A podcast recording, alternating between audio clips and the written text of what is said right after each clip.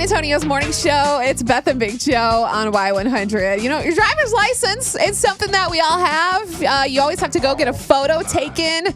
Some people really like to, you know, get all done up, have a good driver's license photo. Joe, I know you recently got your license photo and came from Indiana where you couldn't even smile. Yeah, it was weird. When I worked in Indiana, it, I don't know why, but they wanted to use your facial recognition so you could not smile, which is not fun. Who doesn't want to have a good picture? So you were all excited to get your Texas license. And my You- beard's been growing out. It Yes. looks really good. You're ready to get that perfect picture of you smiling. And Lindsay, and she got her license in the mail the other day, and so did you. And you took it out of the envelope and saw what? What the heck is this? Uh, well, my wife said, "Oh my God, you look like Humpty Dumpty."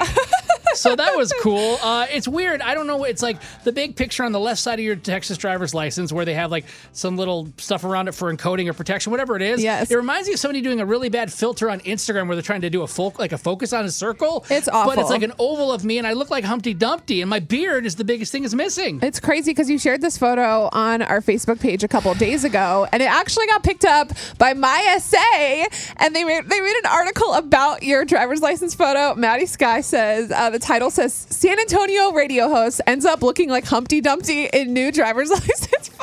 I just love like every time in my life I've always had great things I look like. Like Ah. I used to look like Pugsley Addams, so because I had like a black and white shirt I wore that was horizontally striped. Now I have a driver's license, and everybody in San Antonio who have not got to meet because of COVID Yes. is going to remember me as oh, it's Beth and Humpty Dumpty. I'm okay, just cool. dying at this photo. We're going to pin it to the top of our Y100 Facebook because I've, I've seen bad ones, but this isn't even your fault. Oh, Oh wow, that's really important. You should go check out it.